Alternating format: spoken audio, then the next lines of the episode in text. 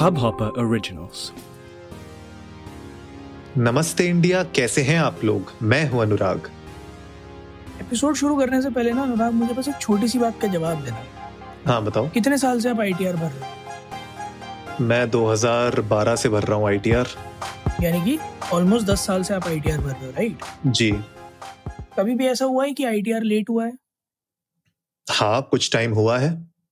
आ, क्या हुआ है उस केस में? फाइन भरना पड़ा होगा हज़ार रुपए एक्स्ट्रा फाइन भरना पड़ता है पर खैर फाइन भरने से पहले तो आपके पास इतने एसएमएस आ जाते हैं ऑटोमेटेड कॉल्स आ जाती हैं कि भरो भरो भरो।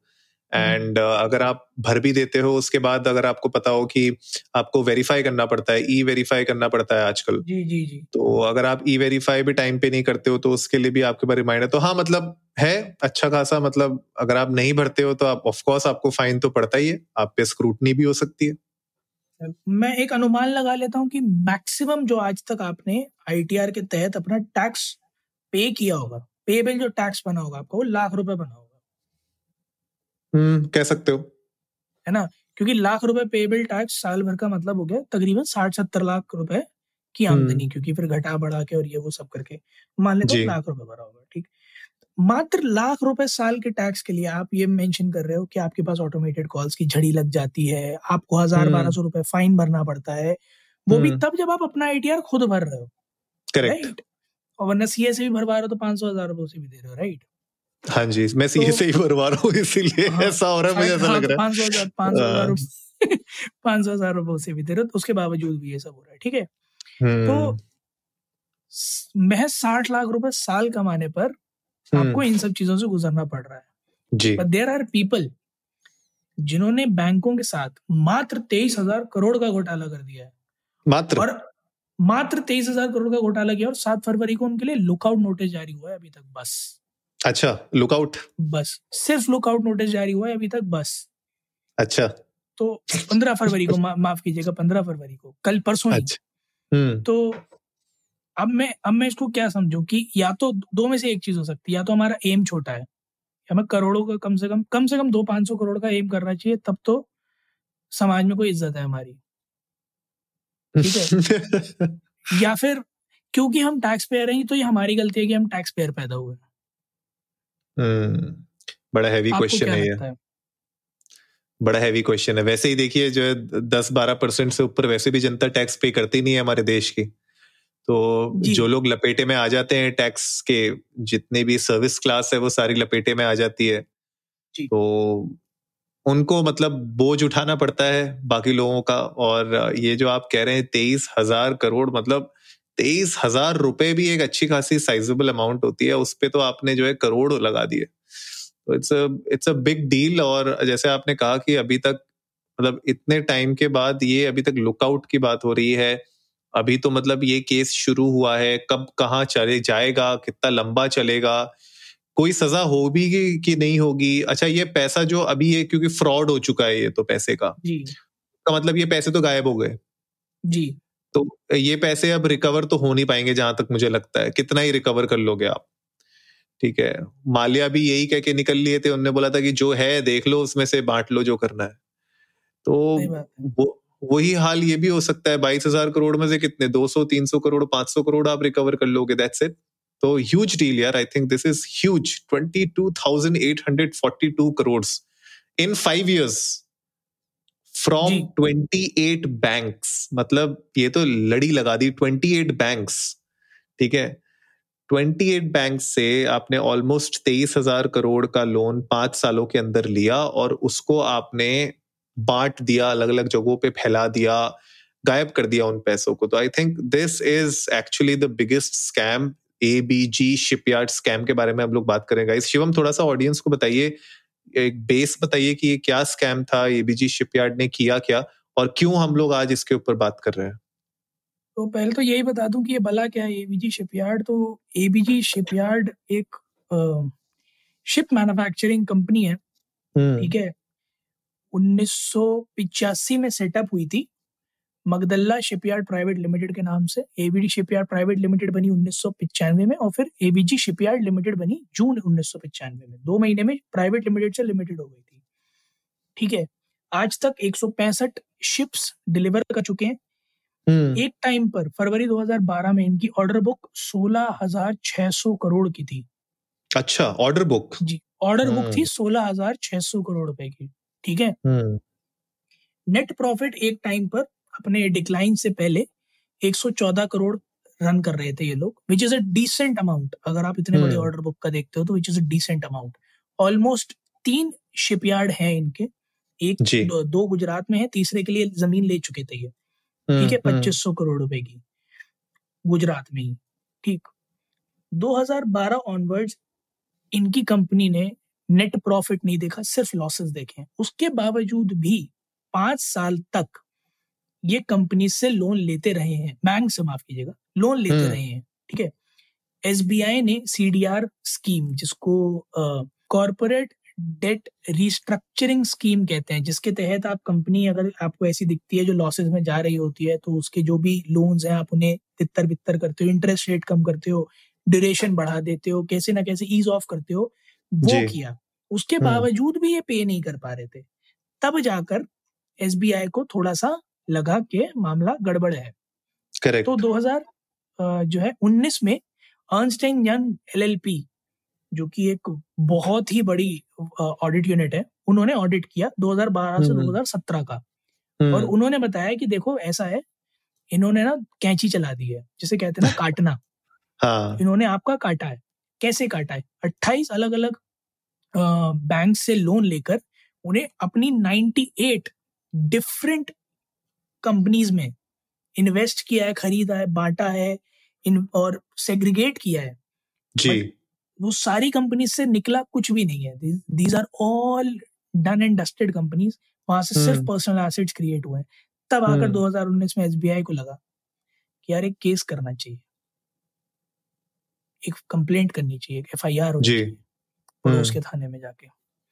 तो नवंबर 2019 में एसबीआई ने कंप्लेंट फ़ाइल करी। दो अगस्त 2020 में एसबीआई ने एक ज़्यादा कंप्रिहेंसिव रिपोर्ट फ़ाइल करी जहाँ उन्होंने सारा कच्चा चिट्ठा खोलकर सामने रखा 28 बैंकों की रिपोर्ट्स का। तब बाकी बैंकों को भी लगा कि हाँ यार अगर ये जद्दोजहद इतनी कर रहे हैं तो हमें भी थोड़ा सा संगत हम्म। देनी चाहिए क्योंकि नुकसान तो हमारा भी हुआ ही है।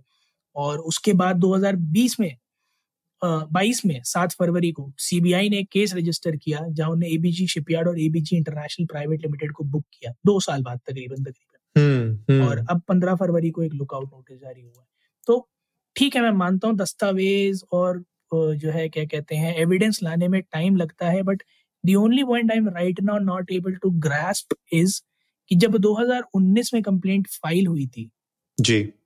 तब ये लुकआउट नोटिस जारी क्यों नहीं हुआ था? अब तो एक्शनेबल होना चाहिए था ना। हाँ मतलब मुझे ऐसा लगता है कि जो आप कह रहे हैं कि अब अगर इतना बड़ा नंबर होता है तो मुझे कहीं ना कहीं लगता है कि सीबीआई ने भी थोड़ा बहुत इसमें टाइम लिया होगा अपना। एंड उनने देखा होगा कि यार ये जो नंबर दिए जा रहे हैं हम लोग जो कैलकुलेट कर पा रहे हैं almost twenty three thousand crore which is gonna be one of the biggest scams in the history उस लेवल पे जब बात होती है तो कहीं ना कहीं सीबीआई भी एक डिसीज़न लेने से पहले दस बार सोचता होगा। तो ऐसा हो सकता है कि हाँ चलिए दो तीन साल लग गए बीच में कोरोना भी आ गया उसके बाद सीबीआई और भी एक दो केसेस में आपको पता ही है पिछले एक दो सालों में लगा हुआ था। तो तो वो भी बड़े प्रेसिंग कंसर्न्स थे सही हाँ जी हाँ जी तो इन सब चीज़ों में वो अलग अलग जगहों पे लगा हुआ था तो ठीक है मैं मान सकता हूँ कि वहाँ पे थोड़ा सा डिले लाजमी है। लेकिन जो मेरा इससे बड़ा क्वेश्चन है, इससे भी बड़ा क्वेश्चन ये है कि माल्या का केस हो गया, नीरव मोदी का केस हो गया, ठीक है, और कौन है जो भागे हैं, ठीक है। अब जब आपके बैंक्स जितने भी हैं, जब ये पैटर्न देख रहे हैं और ये जब गड़बड़ हो रही है तो ये जो प्रॉब्लम थी, इसको पहले ही क्यों नहीं ठीक किया गया? नवंबर 2019 में अगर एसबीआई ने कंप्लेंट फ़ाइल की है तो उससे पहले क्यों नहीं उनकी ऑडिटिंग अच्छे से हुई? ये हम लोग हमेशा रिएक्टिव अप्रोच लेते हैं प्रोएक्टिव अप्रोच के बजाय। तो मुझे लगता है इसकी वजह से सबसे ज़्यादा प्रॉब्लम्स हो रही हैं और इसमें कौन कौन इन्वॉल्व है?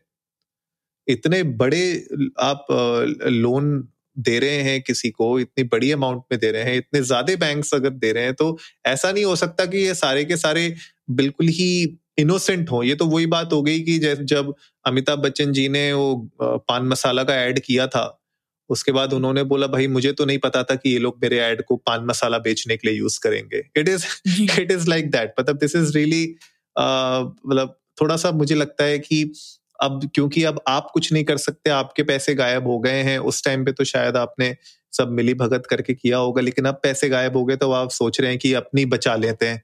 तो अपनी बचाने के लिए अब आपने केस कर दिया।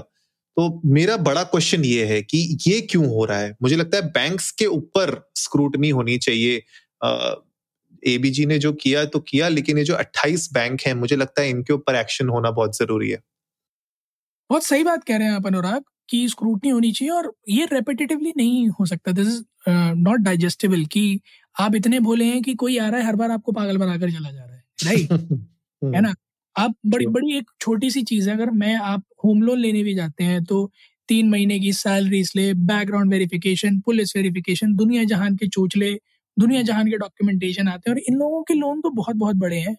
जी। तो तब कहाँ जाती है स्क्रूटनीज तब तब कहाँ जाती है आपकी ड्यू डिलीजेंस तब कहाँ जाती है आपकी ऑडिटिंग और ऐसा तो है नहीं है कि किसी पास की ब्रांच के पास जाके ब्रांच मैनेजर से कहते होंगे जी दो हज़ार करोड़ रुपए का लोन लेना था वो ज़मीन लेनी थी शिपयार्ड के लिए। वो मैनेजर की तो है भी नहीं। कि वो दो हम्म। हज़ार करोड़ का लोन अपनी ब्रांच से आपको सैंक्शन करवा दे। ठीक है? आप कम से कम कम से कम जो है जनरल मैनेजर इंडिया के पास जाते होंगे। Minimum S B I ICICI general manager India के पास जाते होंगे जब आप इतनी बड़ी कंपनी और इतना बड़ा लोन लेने के लिए हो। वरना आपने अगर सपोर्ट पर एक टिकट भी रेज कर दिया तो शायद जनरल मैनेजर का खुद ही फ़ोन आ जाए आपको कि हाँ भाई हम्म। दो हज़ार करोड़ का लोन चाहिए था आपको। आइए हम्म। बैठते हैं बात करते हैं ताज में बात करेंगे। तो जब इस तरह की डील्स हैं आपकी तो दो में से एक ही पॉसिबिलिटी है जैसा आपने मेंशन किया या तो वो है कि एक मिली भगत है और जब अब आकर अपनी पे अटक गई है तो ये हो रहा है कि कैसे ना कैसे बचा ली जाए। या फिर एक्चुअली में एक अलग लेवल की केयरलेसनेस है जो बैंक्स ने शो करी है इस तरह की स्क्रूटनी ना करके और जानते पढ़ते भी ये सब होने दिया। नहीं, आप सही कह रहे हैं शिवम। ये जो स्क्रूटनी है, वो होनी बहुत ज़रूरी है। इनफैक्ट मैं चाहूँगा अपनी नमस्ते इंडिया की फैमिली से पूछना कि आप लोग बताइए, आप लोगों के बैंकिंग एक्सपीरियंसेस कैसे रहे हैं? कभी आपने अगर लोन लिया हो पर्सनल लोन हो एजुकेशन लोन हो होम लोन हो, अगर कोई भी तरीके का आपने लोन लिया हो, आपको अगर दिक्कत आई हो उस लोन पे तो आप प्लीज़ हमें इंडिया इंडस्ट को नमस्ते पे जाके ट्विटर और इंस्टाग्राम पे प्लीज़ बताइए इसके बारे में because this is a huge concern हम लोग बहुत स्कैम्स ऑलरेडी कवर कर चुके हैं हमारे एपिसोड्स में, लेकिन this is again one of those scams जहाँ पे शिवम हमें लगता है कि जो हमने शुरुआत की थी इस एपिसोड की कि जो टैक्स पेयर है उसकी जेब से ये पैसा कहीं ना कहीं जाता है बिकॉज़ अगर कोई भी अकाउंट एनपीए हो जाता है तो वो पैसा तो निकल गया तो वो पैसा रिकवरी कहाँ से होगी? कोई ना कोई तो रिकवर करेगा ही उसको। गवर्नमेंट अपना कोई अलग से तो इतने पैसे तो छाप नहीं सकती एक्स्ट्रा पैसे। तो रिकवर हो रहा है वो पैसा टैक्स पेयर की जेब से ही। तो मुझे लगता है कि इसका आंसर देना बहुत ज़रूरी है and this has to be from the banking side also तो उनको स्क्रूटनी बनाना बहुत ज़रूरी है। वहीं से हमें एक सोल्यूशन uh, की होप मिल सकती है। अदरवाइज़ हमें नहीं पता अभी ये पिछले छह सात सालों में या ये कोविड के टाइम पे और पता नहीं कितने स्कैम्स आ गए हों। We will never know and ऐसे ही कुछ सालों के बाद फिर कोई बैंक एक एफ़ आर डालेगा एंड देन हम लोग ऐसा ही एक और एपिसोड बना रहे होंगे without any progress please guys आप लोग जाइएगा इंडियन डेस्क को, नमस्ते मारो हमें बताइएगा कि आप लोगों को क्या लगता है कि जो ये सारे बैंक्स मिलकर हर साल एक बड़ा घोटाला क्लेम कर देते हैं कि उनके साथ हो गया, वो कितना सच है कि इन्हें कोई फूल कर कर चला गया? या आपको भी ऐसा ही लगता है कि कहीं ना कहीं कुछ ना कुछ गड़बड़ तो है दया। उम्मीद है हम्म। आप लोगों को आज का एपिसोड पसंद आया होगा। तो जल्दी से सब्सक्राइब का बटन दबाइए और जुड़िए हमारे साथ हर रात साढ़े दस बजे सुनने के लिए ऐसी ही कुछ इन्फॉर्मेटिव खबरें। तब तक के लिए नमस्ते इंडिया।